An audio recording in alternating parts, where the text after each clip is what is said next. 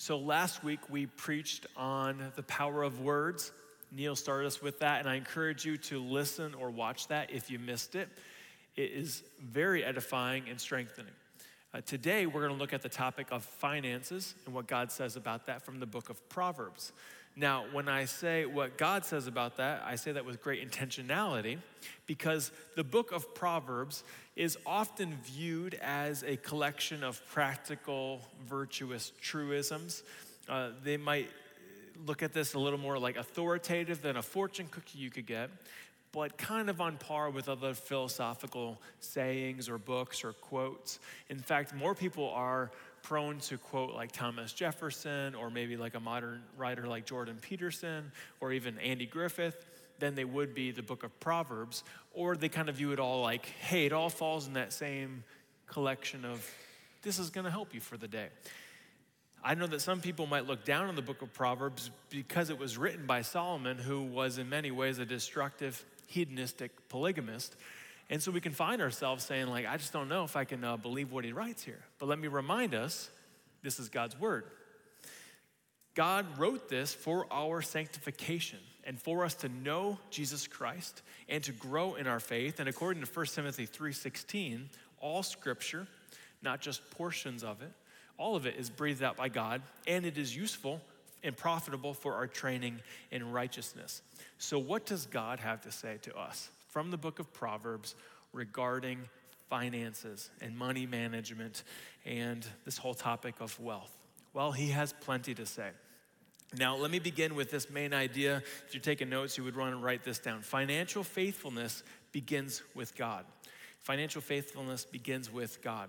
As we work through this, I want you to see that God provides us with a rich groundwork for our financial living. Now, we live in a society that is driven by money all day long, society has one form or another money in our face. So if we see corruption, people say, follow the money, right? We have half the commercials that you watch, it's a sale for clothes that you want to buy, or like tractors are on sale, or that kind of stuff. Investment groups saying, hey, we're going to make your money go farther, faster than the other guy.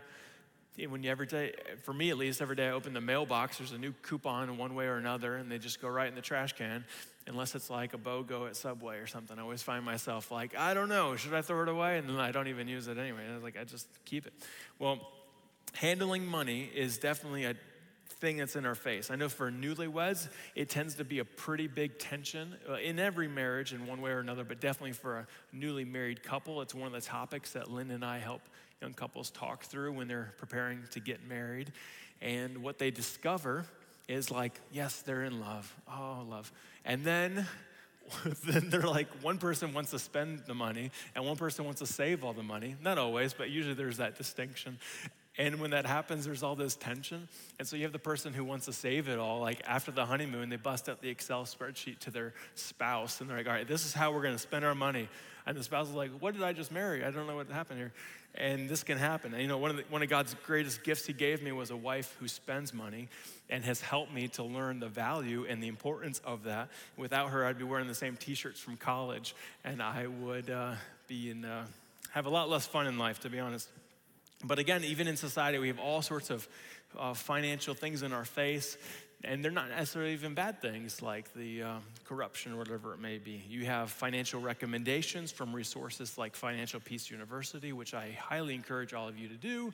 After the service, stop by the Welcome Center. We'll get you the link. You should look at the resources, join one of our co- cohorts that goes through this material, and grow and get healthy in that area of finances. You can even just uh, you know, when it comes to other recommendations in society, there's quick guides you can see in tweets regarding overcoming overspending. One would be, hey, just spend 80%, save 10%, or give 10%. Uh, another financial strategy could be, you know, let your money make money or prioritize retirement planning, like start a Roth IRA when you're young and just pour into that, all, you know, every year. Even the old adage, don't spend more money than you make, might be what you see on a sticker or something, right? Well, all these things have their place. They all can be beneficial at different times. But what I want us to see this morning is that God provides us with a rich groundwork for our financial living no matter your age, no matter your work situation or your net worth or what you're facing, the tensions you're feeling right now, or what you may in the future. These truths do not necessarily negate practical financial planning or investment strategies. There are some things that we should all look at. There are some things that uh, some of us should look at regarding some financial planning, or others should not. You know, it just depends on the situation. But what we're going to look at today is something that each one of us can apply in our faith. We can grow in our faith. You could be older in retirement, or you could be younger and starting your very first job, whatever it may be. We can find ourselves looking at these truths and seeing how they are underpinnings for God's holy people.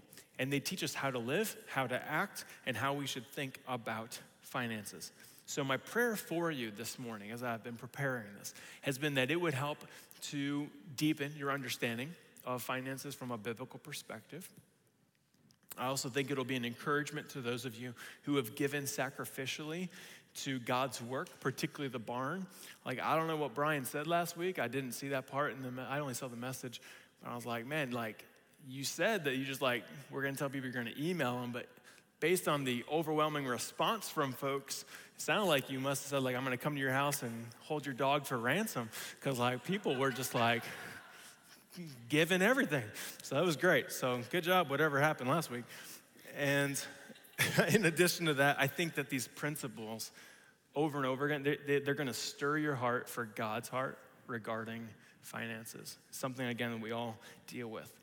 All right, last caveat here. If you ever listen to a financial podcast, which I listen to those quite frequently, uh, they always begin with these like caveats or these disclaimers. They say, uh, hey, what we're giving you is not financial planning, so don't sue us, right? Well, what I'm telling you is what we're going to talk through is God's financial advice, and you can trust Him and rely on it with your own, uh, with your whole heart. Don't sue me, but you can sue God, I guess, if you really want to. So, again, back to the main idea financial faithfulness begins with God. And I purposely say faithfulness because we will all give an account. Many parables and teachings in Scripture remind us that we are to be stewards of what God has given us, and we will either receive a reward for faithful stewardship or we will be disciplined. So let's use Proverbs to study three principles on financial faithfulness. You could probably do 300, you know, but we're gonna look at three. Principle number one trusting the Lord is the foundation of our finances or for our finances. I think that uh, the idea of trusting the Lord as the foundation for our finances is one that you will not see on, I don't know what financial networks are, CNBC or something. But for us, we see this in Scripture. And I love that a conversation on finances begins with a famous proverb like Proverbs 3 5 to 6. Because usually this is applied to like senior graduates who are, uh, you know, going to go off to college or people starting a marriage again or whatever it may be. Proverbs 3 5 to 6. Look at this. Trust in the Lord with all your heart and do not lean on your own understanding. In all your ways, acknowledge him, and he will make straight your paths. That applies in every area, including finances. And I'm convinced that a discussion on, on financial freedom does not begin with having more money in your bank account. It begins with an unwavering trust in the person and the provision of God. I'll say that again. I think that's too important for us here. Uh, that I'm convinced that a holy discussion on financial freedom doesn't begin with just having more or less money in your bank account, but again, uh, regarding an unwavering trust in the person and the provision of God. Proverbs 11:28 says this: "Those who trust in their riches will fall, but the righteous will thrive like a green leaf." Let's not reduce our deepest security to financial security, but a security that is anchored in the person and the work of our God. God takes care of his people who trust him. Do you believe that? Psalm 84:11 says, "For the Lord God is a sun and a shield. The Lord bestows favor and honor. No good thing does he withhold from those who walk uprightly." That's why that song we just listened to, I think, is really good. Maybe you should re listen to it this week about God's goodness and his faithfulness. The, those, those characteristics are definitely part of this conversation on finances. We either trust God or we do not. We either believe that He will take care of us or we don't. And usually, when we say we don't, what it means is we trust ourselves if we're not trusting God. So, who is better at taking care of you, you or God? I know the church answer is God. The kids down the hallway, they would say, yeah, God is better at taking care of us. But we might struggle with that. And we might not live that way. We might think, hey, it's us. By the work of our own hands, I am able to take care of myself. And some of that is from our upbringing, some of that is from uh, our parents or our personality or whatever it may be. We might find ourselves believing that we can take better care of ourselves than God can. And my challenge for us as God's people, as Christ followers, is to remember that God can take better care of us than we can. So let's trust Him with our lives, including our finances. Here's a quick test to kind of gauge where you allow your security to be when it's this conversation on finances. Do you feel less anxious about your money by the hypothetical dream of winning the lottery? And then, like, all your financial problems will go away, supposedly, although it doesn't happen. But anyway, so that's a whole nother topic. But the hypothetical dream of winning the lottery, oh, that'd be so awesome. Or do you feel less anxious about your money by telling yourself the absolute truths from Scripture that your Heavenly Father will provide everything you need and even many of your holy desires. He really does come through in so many of those areas that you are praying and, and asking Him on. I think for many of us, we would find ourselves feeling less anxious about money if we won the Powerball. But the reality is, we should feel even more uh, secure and uh, peaceful, less anxious, whatever it may be, about our financial situation when we, when we read scripture and when we remember who our God is. Listen to this proverb. I love this more and more. I really clung to this. Um, I, I, I, I think of this proverb when we, you know, every like two months now, there's like a scare about like a famine and stuff. So, like Proverbs 10:3, it says, The Lord will not let the godly go hungry, but he refuses to satisfy the craving of the wicked. Trusting the Lord is the foundation for our finances, as I've said. Now, I find it kind of bizarre that we will trust Him with our eternal life and with our soul, but not with our wallet. So, friends, if He can take care of our eternal needs, then let us also remember He can take care of our material needs. When we keep our eyes fixed on Christ, as Hebrews 12 tells us, we remember that God's economy works a little differently than the world's economy.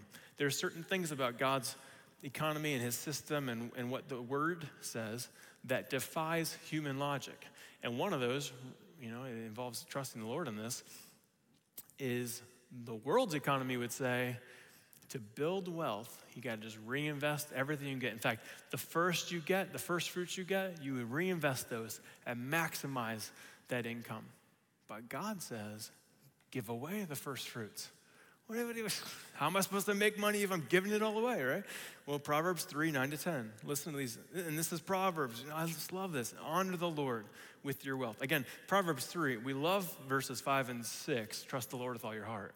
Hey, how about you keep reading Proverbs 3? And he says, Honor the Lord with your wealth and with the first fruits of all your produce. Then, the, uh, then your barns will be filled with plenty, and your vats will be bursting with wine. So, if you feel kind of anxious about trusting God's provision, if you find yourself listening to this and just wondering, I just kind of need another anchor point of scripture. Let me remind you of kind of my catch all. I go to this all the time. Recently, just read this when I was feeling kind of anxious about not, no, it, I think it was money. I don't know, a lot's happened in 48 hours for me, which is crazy. But Matthew 6:33 says it this way: Seek first the kingdom of God and his righteousness, and all these things will be added to you. I go to that verse over and over. So do you trust the Lord with your finances? If you don't, I'm convinced because of the track record I see in ministry and how this works with people, he will continue to repeat the lessons in your life over and over again until you can finally be open handed about it. There will continue to be a trial of some sort, teaching the same thing until you can say, Yes, Lord, I give this over to you. It's a difficult step, and uh, it's not a It's not easy to do, but I encourage you to listen to that prompting and to be obedient there. I listened, I heard some guy preaching the other day, and he said, uh, It's not enough to just read God's word, but you got to be obedient with God's word. And it's when you are obedient that you actually begin to grow. And I found that to be pretty insightful because how he was applying it, and I would agree with this. Anyway, so that's the first principle trust the Lord. Number two is that God honors hard, honest work. So Proverbs 10:4 says this, lazy hands make for poverty, but diligent hands bring wealth. God honors hard work and God honors honest work. Your labor has value and God uses our labor to earn income rather than living off the labor of someone else. Right, as my parents used to tell me all the time as a kid, money does not grow on trees. That's right, you gotta go earn it. Well, Proverbs 12 11 tells us this Whoever works his land will have plenty of bread, but he who follows worthless pursuits lacks sense. You know, because of the fall in the Garden of Eden with Adam and Eve, work is difficult.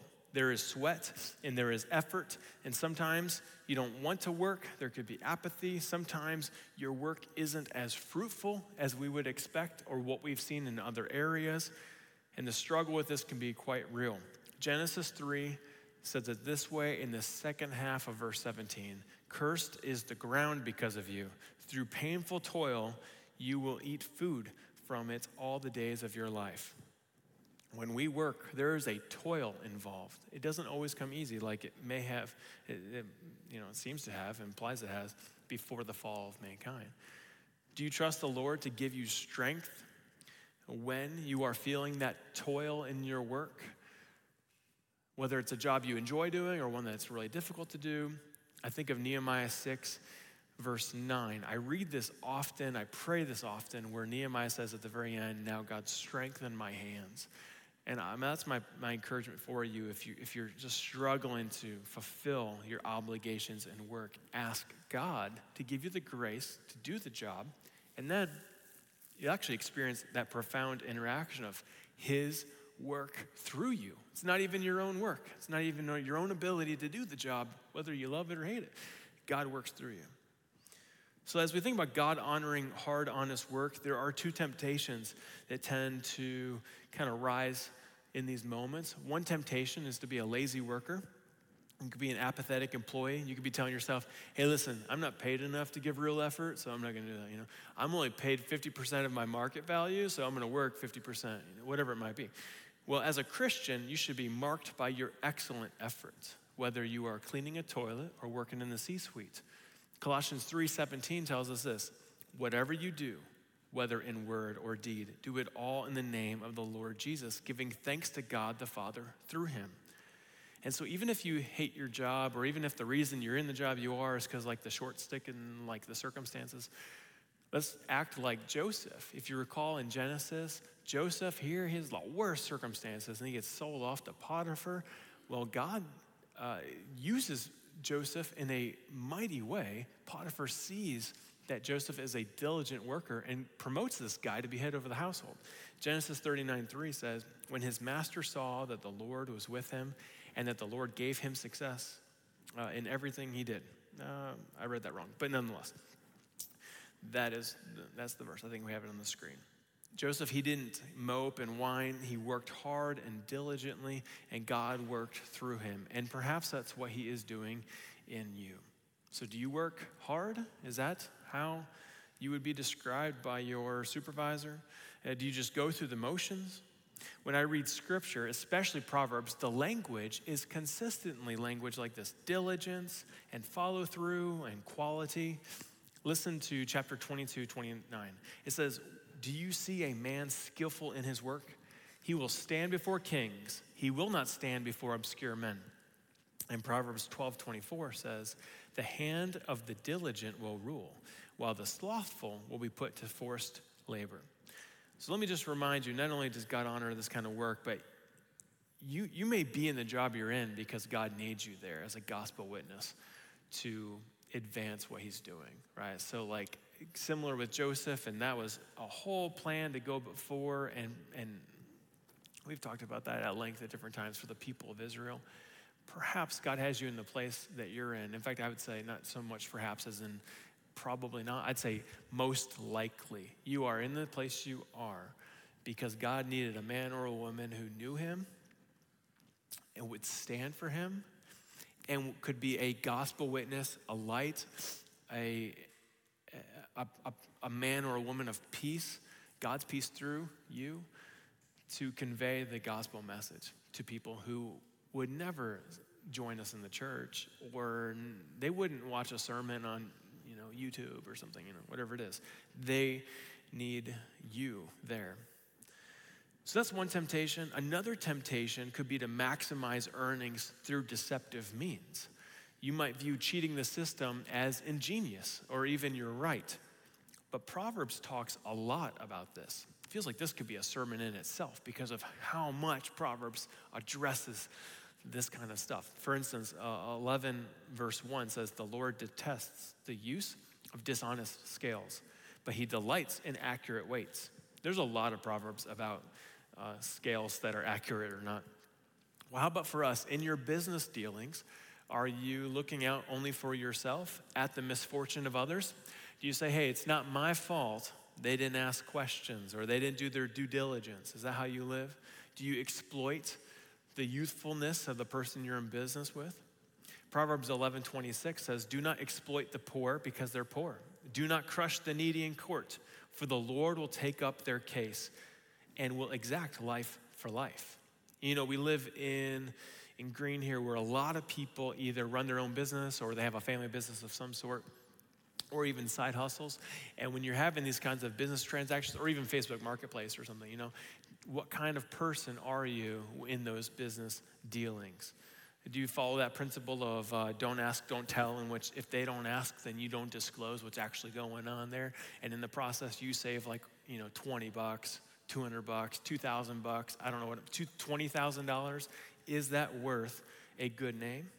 For instance, and I don't think any of us would do this here, although it's probably happened, in which you're selling a car and it's got rust, and you just spray paint over it, and then you get the buyer there and they're like, hey, does this have rust? And you look around and you're like, I don't see any rust. It's like, of course you don't see any rust. You painted it over it. And you're like, hey, and you use some sort of weird moral code to come about that. Lynn and I, we have this fancy bassinet, which I'm kind of um, embarrassed to describe because I know a bunch of you boomers slept in like a shoebox or a, a dresser drawer. But for our kids, after the first one was just a horrendous sleeper, we invested in this smart bassinet in which it like rocks the baby to sleep on its own if the kid cries, and we just like keep sleeping. And so we did that and then we've let other people borrow that, and now it needs to go up for sale. In fact, you might either see it uh, on Marketplace soon or uh, at this like garage sale next, next weekend at the office. And so we got to get this thing out of our room. There's like no room in our, in our bedroom. We got to get this out of our room. And so it is tempting to say, hey, it's, it's, uh, it works great, like fantastic right out of the box. That's not true at all. That thing has been used well by all the children that are in there. And somebody's gonna get it, it'll still function right. It's a little more robotic than it should be, but it's like, it's, you know, it'll work. And the difference on that is, a, is several hundred dollars probably for us, whether we uh, would lie about it or not, but we're not gonna. Uh, not only because I'm a pastor publicly saying this on Facebook, but also because that's just not what we are to do as God's people. So I encourage you, if you've cheated someone, if God brings to mind a situation where you have not done right, I think you should confess it to God, first of all, and then also make restitution financially to that person. Maybe go above and beyond the way the tax collector Zacchaeus did when he encountered Jesus' transformational love. God honors hard, honest work. A couple more verses with this to help us round it out, and then we'll move on to the next principle. Proverbs 22 1 says, A good name is more desirable than great riches. To be esteemed is better than silver or gold. You know, when I officiate funerals, people they want to remember and they want to celebrate your love and your friendship and the things you did for other people. No one's talking about the estate that you have or the uh, the amount of money that person is valued or worth. No, we, we love to celebrate the memories and the stories and, uh, and, the, and a person's good name. Proverbs 13 11 along these lines says, Dishonest money dwindles away, but whoever gathers money little by little makes it grow. So I have this quote for you. I don't have it on the screen, but it's regarding finances. So it says, like, financial lust is when our hearts become so consumed with the accumulation of material assets that we start to see dollar signs in front of our moral integrity.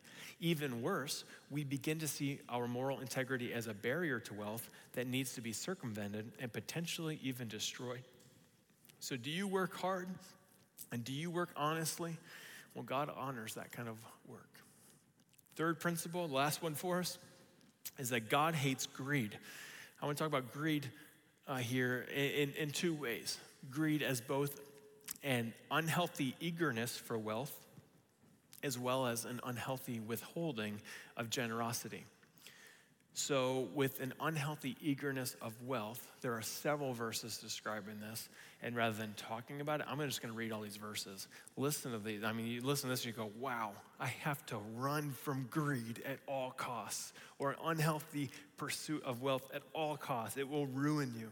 All right, Proverbs 15 27. It says, The greedy bring ruin to their households, right? Not just themselves, their whole home, their whole estate. But the one who hates bribes will live. Ecclesiastes 5:10 says whoever loves money never has enough. Whoever loves wealth is never satisfied with their income. This too is meaningless. That's, you know, from Solomon when he wrote Ecclesiastes. Proverbs 28 25 says, The greedy stir up conflict, but those who trust in the Lord will prosper. Luke 12 15 says, And then he said to them, Watch out, be on your guard against all kinds of greed. Life does not consist in the abundance of possessions. Another one for you is out of Hebrews 13 5. I love how God anchors our ability to, um, Uh, or our, our need to overcome greed. He anchors this in remembering his presence and his provision. So he says this in Hebrews 13 5. Keep your lives free from the love of money and be content with what you have because God has said, Never will I leave you, never will I forsake you. And I just love how he, he, he contrasts or he clashes our desire, our, our human fleshly desire for the pursuit of money. He, he clashes that with his presence and his, his uh, like never ending pre- presence, honestly. You would think it would be I don't know, an array of other things that might, might pull us up out of the love of money, but it's His presence alone. And it reminds me of this question if you have Christ, what else do you really need? We, we can find our all in Jesus Christ. And uh, that's a profound and worshipful moment when we begin to walk in that way on a, on a regular basis. The last passage I have for you on this on this matter of an unhealthy eagerness for wealth is 1 Timothy 6 9. This is really uh, uh, verses 9 and 10, and even this whole section of the chapter is pretty stern. And I find it to be kind of a, um, it stirs within me like a, a sense of holy fear about this matter and that any of us could fall into this and just the destruction that it causes, not only within our home or our household or our name, but then even our faith. I mean, literally, you'll see in a moment, it, it, it, it describes how you can wander from your faith because of just the, the poison of greed. So 1 Timothy 6, 9 to 10, this is those who desire to be rich fall into temptation, into a snare, into many senseless and harmful desires that plunge people into ruin and destruction. For the love of money is the root of all kinds of evil. It is through this craving that some have wandered away from the faith and pierced themselves with many pangs. All right, so all these different verses Uh, are ones that describe an unhealthy eagerness for wealth that are characteristic of greed the other side of greed would be withholding generosity in an unhealthy way, in a way that is, you know, you might use excuses, you justify it using language like, I'm just being careful, or I'm just being thrifty. But the reality is, it's like a self centered stinginess that's not honoring to the Lord at all. And so, as we think about this kind of uh, unhealthy withholding of generosity, uh, there's a few different tests that we can examine ourselves with. One of those would be this. So, we're, we're about halfway through the year, the calendar year. Well, ask yourself if Legacy is your home church, have you financially given to God's work at Legacy? And, and, and, what I mean is not even necessarily the general fund, although it is very helpful to have the lights on and electric work and everything, and, and our staff paid and everything. But what I'm talking about is like, think about all the array of opportunities that are amazing ways for how God is working in our church. One is buying this barn and contributing to that, one is uh, sponsoring a student to go to camp. One could be giving to mission trips with all the different trips and all the people going on these trips. There's a lot of ways there. One is giving financially to restore and our ministry to help people overcome uh, what they have fallen into. One could be working with our pregnancy center and giving to that, or the local food bank here, because these are our local partners and we give to them monthly. One could be even uh, uh, helping contribute to our monthly donations to our mission partners in Colombia and Kenya and West Virginia. So that's just, uh, that's most of them. There's probably one or two that I'm not even thinking of. And I think that all these kinds of things are a good assessment for us to say, you know, are, are we withholding from good things that God is doing? And if we are, we might be guilty of saying, well, I just want to give with my time or give with my talents. And I appreciate strong, robust volunteering. But I'm also reminded of that story of the widow in the gospel accounts. I didn't pull the verse up, but she gave two little pennies, right? And it honored the Lord. And it's a reminder for us that even if what we give is the pennies that are a sacrificial, cheerful, and a prayerful um, gift, even if it's small in the world's eyes, it honors the Lord. And so we should be giving. I think some of us might struggle with this this uh, a little bit of a deception. I'll, I'll call it out strategizing God. Um, it's something that I had to work through when I was a younger adult, and that is which I'd say, how about I invest a bunch now and I'll give later? Like when I'm 60, 70, 80. So, I, you know, Lord, I'm going to withhold like all this money now because think of all the mission work I can do when I'm an old man. Like I can sponsor a bunch of stuff. And God was pretty direct to say, well, uh, that's your wisdom and that's your plan, but that's not what God has outlined in Scripture at all, nor is it what I have seen modeled in the life of godly Christian men and women who have walked with the Lord over the decades of their life. They are, uh, you know, they, they just don't live that way, so follow their model and how they, how they apply Scripture in a very common way here. And so, uh, does the foothold of greed have a place on your heart? I'm going to remind you that greed is toxic. It is like drinking poison and it's self inflicting. And so we must kill that sin in our heart before it kills us. So there are those three areas. We want to trust the Lord, we want to remember that God honors hard and honest work. And then lastly, God hates greed. And with all this, it gives us these biblical precepts about financial faithfulness beginning with God. Because finances is something that we all deal with, it'll be on our mind, I don't know, maybe today or tomorrow or sometime this week in one way or another. It could be a commercial, it could be a bill you receive. I got one the other day, I didn't expect that, you know, and all sorts of things. And when it happens, I want us to remind ourselves of even these principles trusting the Lord, working hard and honestly, and fighting against any fleshly desire to have greed have a foothold in our life. If you would like prayer on this matter while we conclude here with worship with Trenton, and you and the team, come on up here. Uh, as we sing this last song, I want to ask that you would receive prayer if you would like that. You know, treating that treating this matter very similar to other spiritual matters. If we talk about, I don't know, being, um, well, pick any anything. My mind's my mind's done, so I got no more examples.